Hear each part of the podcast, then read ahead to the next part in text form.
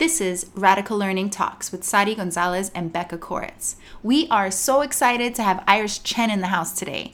Iris is a deconstructing tiger mom, unschooling partner, youth advocate, liberation activist, and the writer of the amazing book, Untigering: Peaceful Parenting for the Deconstructing Tiger Parent.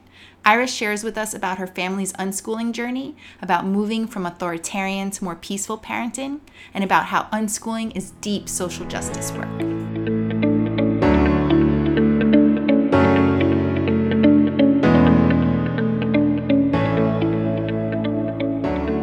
Well, welcome, Iris. We are so excited. I actually could not sleep last night because I was so excited about this, this chat, um, because the work you're doing is so critical and huge in the unschooling, anti-oppression world. And um, thank you for being here. You're really welcome, and thank you from yeah. the depth oh. of our hearts.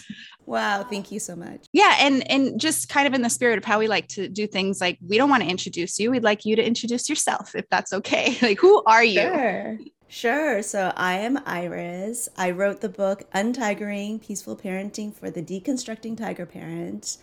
Um, and yeah, I think I started a blog in two thousand seventeen, and then it just became Uh, a movement, which really surprised me. I was just sharing and writing about my life, and a lot of people resonated with that and were um, interested and excited about learning more about peaceful parenting and unschooling.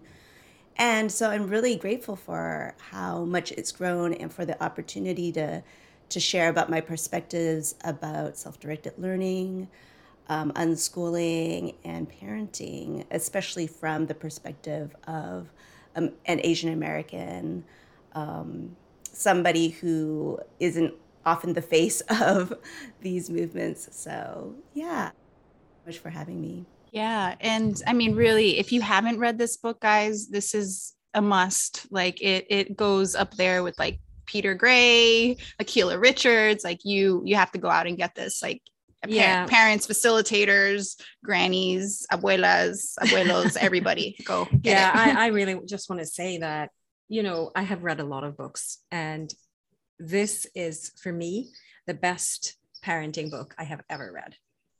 I love it. So, so if I can dive into some questions for you, Iris, like, you, you talks like your book is so important, I think, because you talk about some really big things here, right? You're not just talking about gentle parenting. You're also talking about unschooling. You're also talking about anti-oppression and social justice work. You, I mean, you, you talk about it all, and we can dive into each of those pieces. Um, but I, I want to focus specifically to begin with, like, the intersection of peaceful parenting and unschooling. Like, how did diving into peaceful parenting lead you into unschooling? Mm, it definitely laid the groundwork and the foundation of um, our choice to unschool as a family, because peaceful parenting, gentle parenting, respectful parenting, whatever we want to call it, is really about seeing our children as full human beings who are worthy of respect and dignity and autonomy and all the things that we want for ourselves as adults. And so it was just interesting how Um, a lot of us can say, yes, in these certain areas, we will respect their autonomy and humanity and consent and all those things. But in the area of education, I still feel like I need control. I still feel like I know better than my child. And um, I think just peeling back that layer, really recognizing, like, why do I believe that? Why do I still have this false belief that I need to coerce my child to learn, that I, I don't trust who they are. I don't trust that they are um, excited about learning, that they have the drive to learn. Um, so it's, again, like having a very antagonistic, hierarchical relationship with my children in that area. And so, um, yeah, I, I think that once we really dive into what peaceful parenting is and changing our view of who children are, I think that really can empower us to respect them more and want to empower them more to live the lives that they want to live, and not just the lives that we want them to live. I can only agree. I'm like, yes, yes, yes. I'm, I'm nodding. They they can't see me nod, but I'm just like, yeah. I mean, yeah. And so what you're talking about is, is, you know, authenticity too. You talk a lot about that in your book, like, you know, um, also stemming from radical acceptance. Like if, if that's a term that really stood out to me and that I resonated with, because if we're trying to support our kids to be free and live authentically, then first the work is like our own work, right? To look at how, how, if, when we are doing that with ourselves. Like, can you talk more about what radical acceptance is and um, how it freed you to untiger? Yeah, I think of radical acceptance, you know, it could be like radical love as well. It's just um, really knowing who we are and accepting it. It doesn't even really need to be like um, celebrating it or like loving who we are. It's just like, this is who I am, good and bad. Like, I think we are very complex, nuanced people, and so we we don't have to say that everything about me is wonderful, um, which which isn't true, which isn't honest, right? But but yeah, like how can we be just fully human? I talk about that a lot too. Is like uh, being authentic is to be fully human and to embrace all the wonderful and not so wonderful parts of ourselves. And how can we um, accept that with grace, with compassion, with empathy towards ourselves and towards others?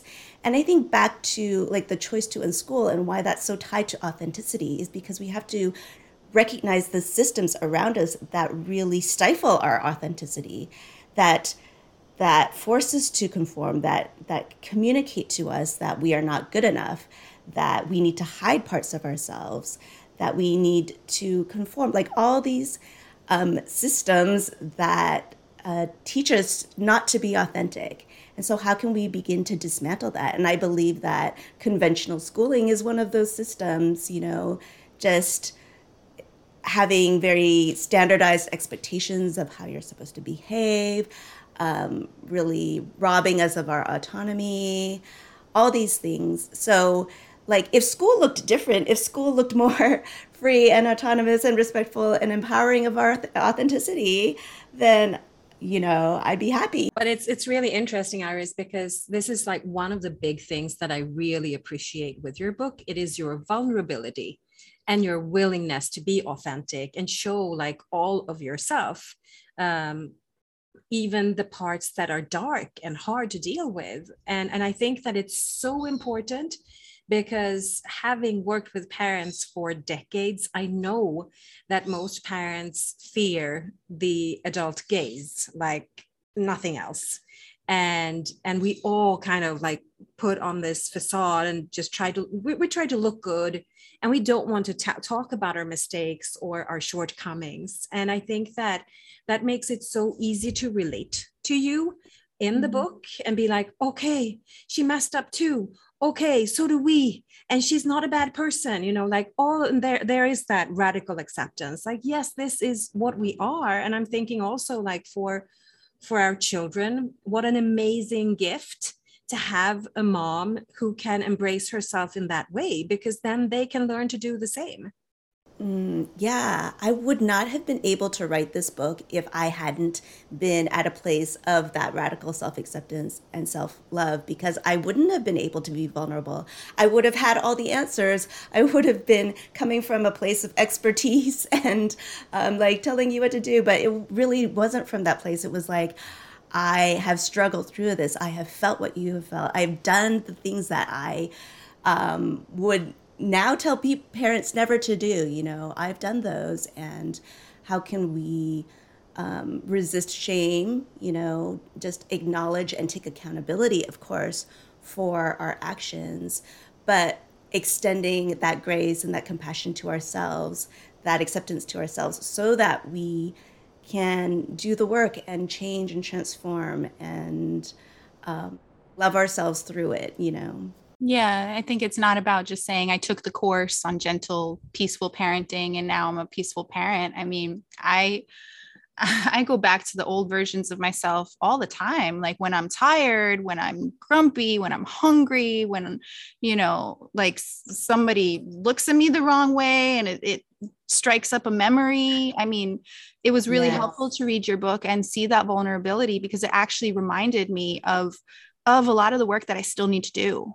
You know, mm-hmm. like I, I, I've hit my kid, you know, I raise my voice at him every now and then. I slip up and do, you know, really oppressive things to him without even recognizing it and knowing it sometimes. And so I think that's why um, your book, you know, community is super important. Um, I don't know. Can we, yeah, let's talk about community. Cause that's like a big piece of, I know the work that you do, that we do as well. And you speak about it so beautifully in your book. Um, what is the role of community in gentle parenting and unschooling for you? Mm. Yeah, I think especially, you know, coming from um, a culture, I'm Chinese American, and coming from a culture that is very collectivist, is very communal in a lot of ways, um, I see a, a value in that. I see a lot of beauty in that that is missing from maybe more individualistic cultures. And sometimes when we talk about parenting or talk about unschooling, it's very individualistic. It's like, what am I doing with my child inside my home, with my family? Um, what choices am I making personally, and not really taking into consideration all the things that are happening around us that make us who we are and the parents that we are. And so, yeah, just recognizing not only the, the personal work that we have to do, but the the work that we have to do as a community and as a society to shift things so that we can be more empowered to be the people that we want to be. Um, and so community is, is so important. And sometimes it's hard for me to think of like all the, the big, you know, shifting of, of culture, but I, you know, in terms of politics and all that, but I think of it more as something really grassroots and as something um, like in your community, in your neighborhood, with the people around you, making changes there that can ripple out and be so powerful.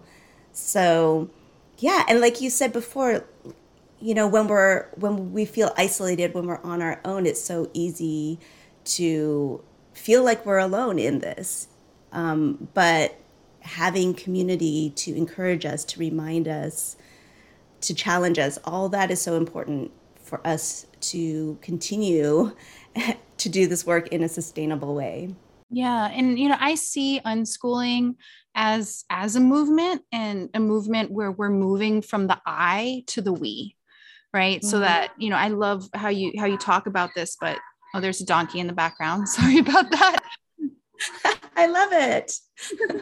um, so yeah, moving from the I to the we, you know, like you talk about this, the individual individualism to the collectiveness, you know, and I, and I think like, I would love to, to talk about unschooling as a political movement, like as social justice work and anti-oppression work, um, because it's, it's, it's not just like we are doing school at home, right? We could do that. Right.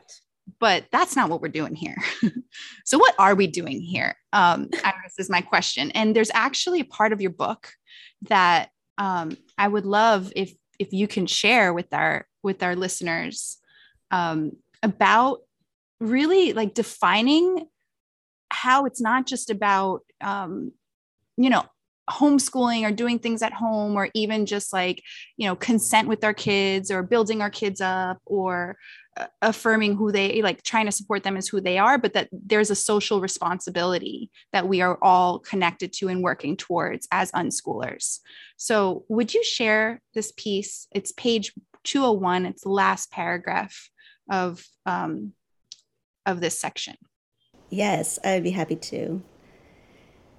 Affirming the dignity of our children necessitates that we affirm the dignity of all human beings.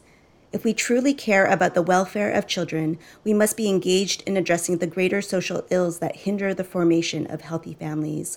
We must work together against oppression and on behalf of social justice so that we reap the collective benefits that will help us all to thrive as a community. Thank you. I want to cry when I hear that. And and this is something that we've been talking a lot about, Sadie and I too, that this feeling of like, for us, it's not enough for us to be free or our kids to be free. If we don't work actively towards freeing the world, this is meaningless. It means nothing. Yeah, yeah. So it is easy t- for us to fall into this pattern of like, okay, well, how can how can my children be free? Um, how can like I create this this bubble of safety and autonomy and freedom for my children?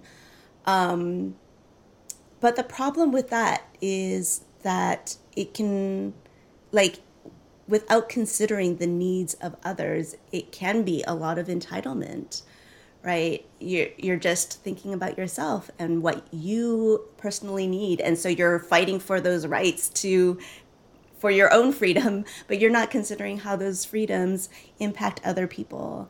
And so, yeah, I think it's really about once we recognize, you know, I do really think of unschooling as anti-oppression work because it's, um, again, seeing young people as as worthy of, of freedom and dignity and autonomy and to pursue life in the way that's meaningful for them. And I think if we begin to see um, them as a marginalized community in that way, our, our view extends to all marginalized communities and ways that we can create more justice for them as well. Yeah, I talk a lot about this with, with the kids at the Learning Center at Explora, um, you know, just around these big, big topics around privilege, you know, or around um, just social justice is- issues. And, and sometimes parents are like, well, is, isn't that's like taboo, you know, like you shouldn't, they're too young to hear these things, you know, or, or, and I'm like, well, but if we're not, we're also not giving them an opportunity to see the real world, to understand the real world, and to then navigate the world and make very different choices, you know, make choices that are inclusive, um, to, yeah, to really like, how, how are we working towards a shift if, if we're not being real about the oppressions that are happening in this world and what our mm-hmm. role, what our role is in it, you know, if we are privileged to, to understand and own that and, and navigate from that place. So I really, really appreciate that. Um, also what you were talking about um, in terms of, you know, collectivism is this idea that it's it's not like it's not about all or none, right? Yeah. Like it's not like, okay, either you're the authoritarian parent or you're, I think you you labeled it or you called it like permissive parent, right? That there's a middle ground, which is about the we, which is about like, I have needs, you have needs, let's come together and partner to finding a solution. Um, So that brings me to boundaries and like what your journey has been as an untigering mom in understanding boundaries and what your relationship to boundaries is right now as an unschooling mm. person. Yes. I think boundaries are so important. Um, I think especially as somebody who gets to spend a lot of time with her children, you know, all day, every day, for the most part, for many years. Um, I think it's so important to have, to draw boundaries and to communicate those boundaries to my children, because I, I just posted something about this today. It's like, I'm not the martyr. Like the parent shouldn't be the martyr where they get stepped up all over, their needs don't matter, they need to sacrifice. I mean, of course, as a parent, we want to share power with our child, and we we want, we have like, we hopefully are more mature, have more experience so that we can hold more space for whatever our children are going through. But that doesn't mean that we give in to whatever they want, or um, we never get to say no, or, you know, that we have to ignore our needs so that their needs get met. I think that's a really unhealthy way to be in relationship with anybody, right? So how can we um, just experience, like I talk about it in my book as equity, where sharing sharing more power, that doesn't mean it's equal power necessarily all the time, or that everybody's needs get met in, in like fifty-fifty percentage ways, um, but it it does mean that we work together in, in ways that can serve us all. And so for, for me as the parent, I have to also consider what are my needs. And just as I'm empowering my children to be in tune with themselves, to be able to express express their own emotions, to draw their own boundaries, um, to communicate their limits, to communicate consent, I have to model that and practice that with them. So if something is happening, like they're doing something to my body that I don't enjoy, do I just have to suck it up? Do I just have to say like, okay, well, I'm the mom. I have no choice here. This is what a good parent does. Or can I really communicate my needs in a respectful way where I say like, okay, I'm I'm really touched out and overwhelmed right now. I love you. Can I have a few moments to myself and then we'll snuggle for ten minutes, you know, later tonight, or whatever it is, where I can still, you know, affirm and meet their needs, but also um, draw boundaries and meet my needs as well. Yeah, it makes me think of like not taking away kids' power, but not giving away your own power, but rather mm-hmm. acknowledging that we have power, and how can we How can we navigate that so that we can keep our power, but at, like in, in every sense of the word? Yeah, partner- yeah. yeah, partnership. Yeah, yeah. And, you yeah. know, maybe we should have done this in the beginning of this podcast, but I don't know that everyone is is um, familiar with the term untigering, or what even tigering parents or humans are. Um, But the reason why it might be a good a good time to do that is because it has a lot to do with power, right? And and power dynamics, and um, sounds like relationships that are not are not based in partnerships. Could you share a little bit more of what your de- definition is of the the tigering parent? Sure. So this term um, came from Amy Chua's book, The Battle Hymn of the Tiger Mother. She's a, like a Chinese American Yale law professor, and wrote a memoir about her um, experience parenting her daughters. And so tiger parenting is very authoritarian, strict, rigid, controlling parenting. Um, that also has very high expectations for children's performance and achievement. So um, yeah, this is often very common among perhaps immigrant families, um, those, you know, who just have a lot of expectations of their children's future and what they need to do in order to achieve success. So untigering for me, because I grew up with that type of parenting, um, and surrounded by a culture where that was the norm. Um, untigering for me has has really been dismantling and, and deconstructing that type of parenting as a child, and also as a parent, because I continued those patterns with my children until I was, you know, forced to really question that um, that style of parenting. Mm-hmm. Yeah. And you share a lot of really um, vulnerable moments about, about your childhood and about, you know, what, what that tigering looked like in your life. I'm really curious, Iris, if I can ask, like, how did your family and your friends receive that? Like, have they read you, have, has your family read your book, and, and what was their experience of it?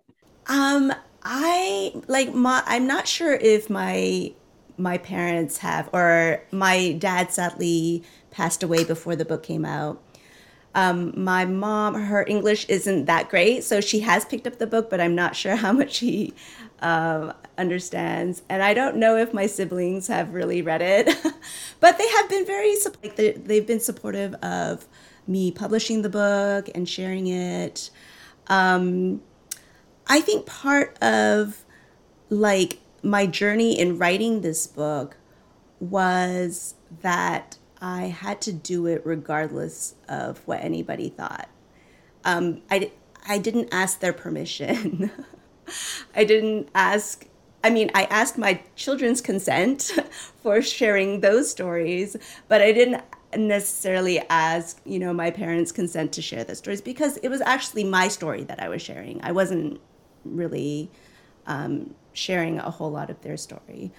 Um, so part of part of the untigering is to um, just, again, draw that boundary of, like, you're allowed to have feelings about this book that I wrote. You're allowed to not be happy with it and, um, you know, process it in your own way. And I also have the freedom to tell my story.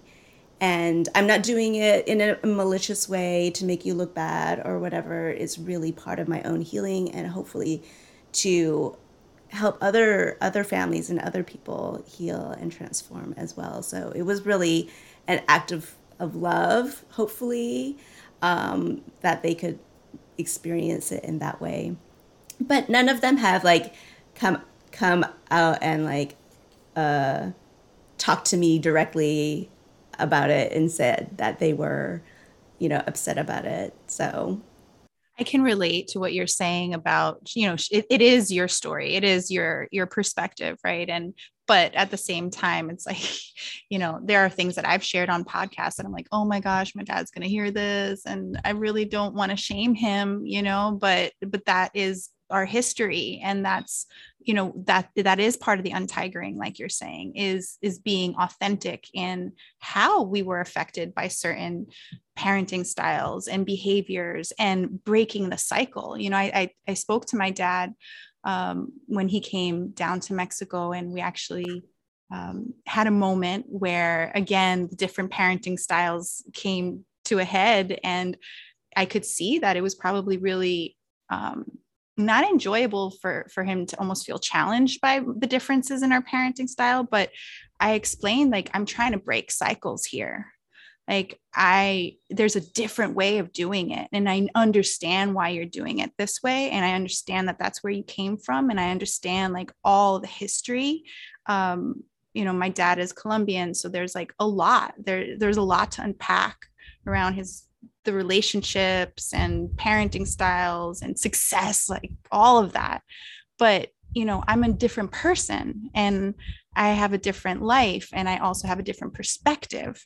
And so I love you, but this is my way of also doing my healing and trying to break cycles so that um, Sai could ha- make different choices if he chooses as well.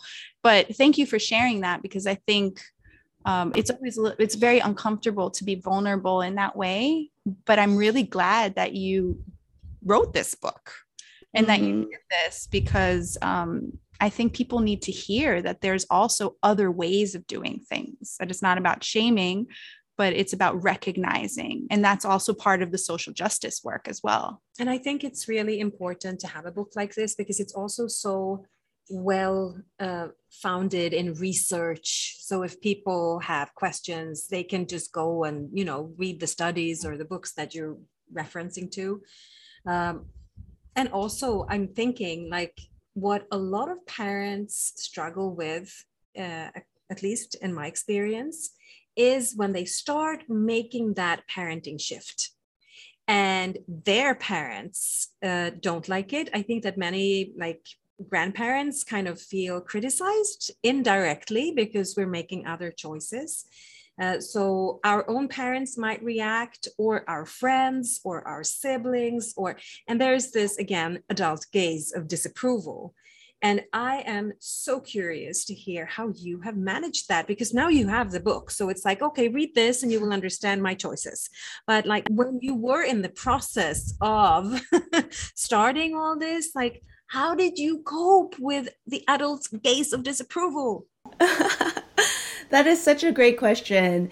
And I was very privileged in that I lived thousands of miles away from the adult gaze of my family, because when I started this, I was living in China and I didn't have any family around. I was really, um, you know, I, I had other friends and stuff, but I didn't really necessarily have that adult gaze. I had other friends who parented diff- very differently than I did. Um, and so there was that. But I am really grateful for that distance in some ways, like, because I left when I was in my, like, mid twenties or late twenties and was gone for all of my parenting years pretty much until two years ago. So um, even though I, I didn't have that family support because I lived overseas, I also was able to create some distance and to learn to define my own family culture. I had the freedom to define my own family culture because I was away. Not not all of us have that privilege. You know, some of us are like living down the street from our from our parents. But I do think that that um, gave me the and the space to then, you know, just make choices for my own family apart from needing to worry about their gaze, because They they couldn't see what we were doing. And even now, actually, uh, my in-laws don't really know what we're doing.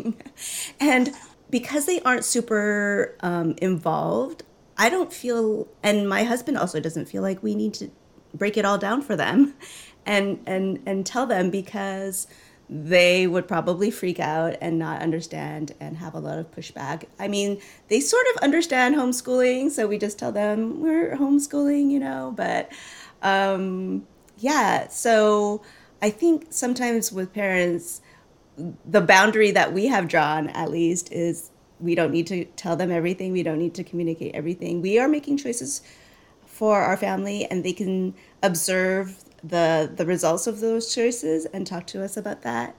But I don't, again, I don't have to ask their permission. I don't have to, um, yeah, necessarily get their approval um, in order to make the choice that is best for my family. Yeah, I can really relate to that, because um, as a Swede coming from a country where schooling is mandatory, being here and unschooling my kid would have been, of course, first of all, impossible in Sweden. But me too, I've been like really grateful for the distance, like that people haven't been able to see like all of it, because, because I know that they wouldn't understand everything. And then it's really easy to judge. And there have been moments where I have been more vulnerable or maybe more fragile in my parenting and in this process of unschooling.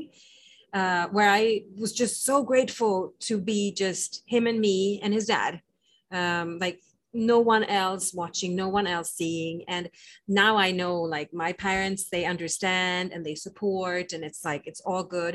But I know, for instance, that his paternal grandfather has no clue that he's not going to school. And yeah, it's not something that is being talked about, because, yeah, it would be really hard. Yeah, I, I find, and I, I think you talk a lot about this too, Iris, in your blog, especially like communicate, like that open communication with our kids about the realities of the world, including other people's perspectives, right? So I, yeah. I, I do have a lot of conversation with Sai, like, okay, we're kind of going into this environment where they might start asking you some questions like how much math do you know, and in what grade are yeah, you yeah and it's yes. so incredible because because we have partnership, like we're working on collaboration and partnership, and really trying to break those cycles where, you know, we share the power. It his responses and in, in those moments are like, whatever, you know, like I don't care, or, you know, he's he has so much self self-esteem and, and self-confidence um, mm-hmm. in himself. And I think it, it is also because I'm not sheltering him from the world, but it's like, this is the world that you live in, and people might, might not understand that perspective. And so, yeah, I have a lot of curiosity around, around that kind of process with you and your kids as well. You know, like, here you are, you wrote this book, you're, you know, Ta- talking to all these people, building all this community, like, what is their take on all of this, and how, yeah, how have they responded, and where are they in, in their, I don't know, can we like in their untigering, untigered mom process? Do you mean like, how, how are they processing like me writing a book and stuff like that, or just the changes that you're making? Oh, okay. Yeah. Um, beginning when I was first doing this, they weren't really aware of my blog, you know, they were just living their lives and we were experiencing it together. Um, and, but it was, like you said, it was really done in partnership, where it, we were just in, in process, we were learning with them. because it wasn't like we had figured everything out and then we're like, okay, we know everything about unschooling now. Now we're going to do it. It was like, we know nothing about unschooling and we're going to try this thing together. What do you think? And we were just um, like just feeling through it together the whole time because, yeah, it was all really new, like a whole new mindset shift for us too. So like you said, just that sharing of power, we were talking with them about these things that we were learning, about different perspectives we had. And we were constantly like pivoting and adjusting and um, is this the right way? We'll try it. And if not, we'll, we'll you know, adjust it if we need to. Um, so I think in that way, it felt like a very organic process for them. And um, I think that communication piece is, is so key. It's not like there's a formula for unschooling. There is no formula, right? It's about relationship. It's about knowing yourself and your child. Communicating is about growth and development, and, and that changes constantly. And so um, coming back to the States um, and then the pandemic hitting, like having a huge international move where they had grown up their entire lives overseas and then moving back to the States or moving to the States for them. Um, I think unschooling was so helpful because that made the transition really smooth for them uh, because the the family life, the family structure was pretty stable, you know, even though we had moved countries, but it wasn't like we were throwing them into a whole other environment. That that family life was still pretty consistent.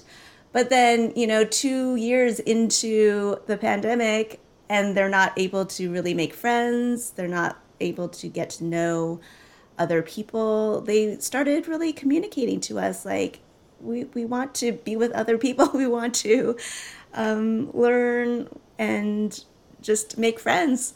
And so we found um, a self-directed learning center where they now go twice a week and are loving it. And so again, it's really um, having those doors of communication open so that we know what their needs are, can support them in finding the resources and yeah, for for what they want and what they need. Learning with them. It's incredible. Mm-hmm. Beautiful. Iris, we can talk to you all day. um, I want to be mindful of your time too. Um, maybe to, to wrap this up, um, is there anything you, you want to share or that's on top of mind or yeah. yeah. Um, I'm just really grateful for for you and the work that you do and for others who are um, part of this movement. Like I said, it's just such a communal um, movement, and the more that we can share and empower and encourage other people to consider this, to see um, how essential it is if we want to raise the next generation of free people and make changes as a society, like, yeah, just how empowering this way of life is. And I, I think, I, I guess another challenge is um, sometimes when I, I see the way people around me are living, I feel like I wish they knew that there was another way. Like it doesn't have to be what you're experiencing. You know, we're sort of fed this myth that life has to be a nine to five job. It has to be like, oh, so, you know, toil and, um, but just like, sorry, how, how you made a choice to move or to do something so that you could live a life in a way that aligned with your values. I think unschooling is also that, where we don't have to listen to the system. We don't have to listen to the conditioning of the world around us. We can be really in tune with ourselves, with who we are, with what our values are, and align our lives so that, yeah, it fits with those values and we are living in alignment and in authenticity. So that's that's what, you know, a core of unschooling is. Yeah. And that's also our hope for the future, our shared hope for the future too, that people see that there is a different way. And, and it doesn't have to be, you know, from one day to the next, you're shifting everything in your life. It could be incremental changes, just, you know, the awareness. And, and, and I find that part of your book very helpful as well, where you talk about values, because we talk about values all the time, but it's very clear also, I think, that most people don't think about that. And that is why they are conflicted, but they don't know it yet. So like going down into the values and start asking ourselves what is important really for us um, is so important. And I don't know if you if you have any other tip maybe for, for parents like that are struggling to find the balance, like what would you tell them?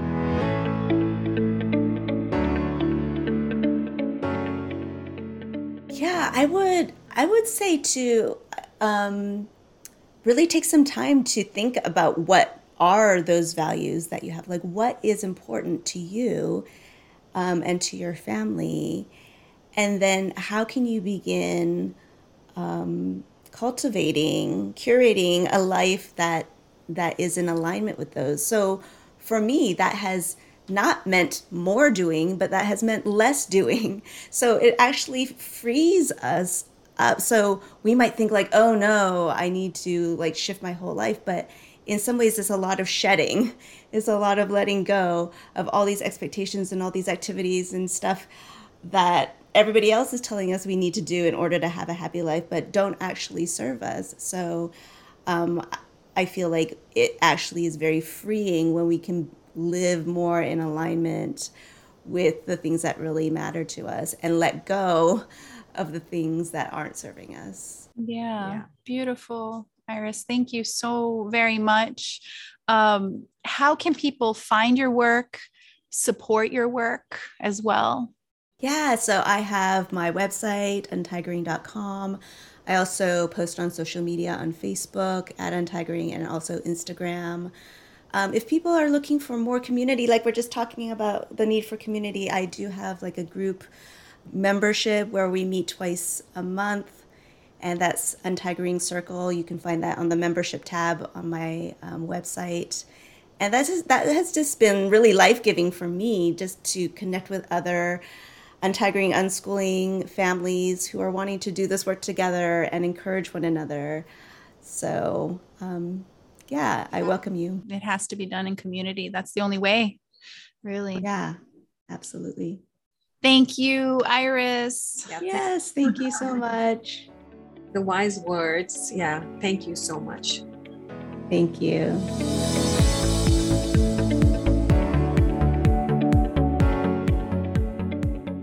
In the next episode of Radical Learning Talks, we'll be talking about something many of us do with our kids without understanding how limiting it can be for them.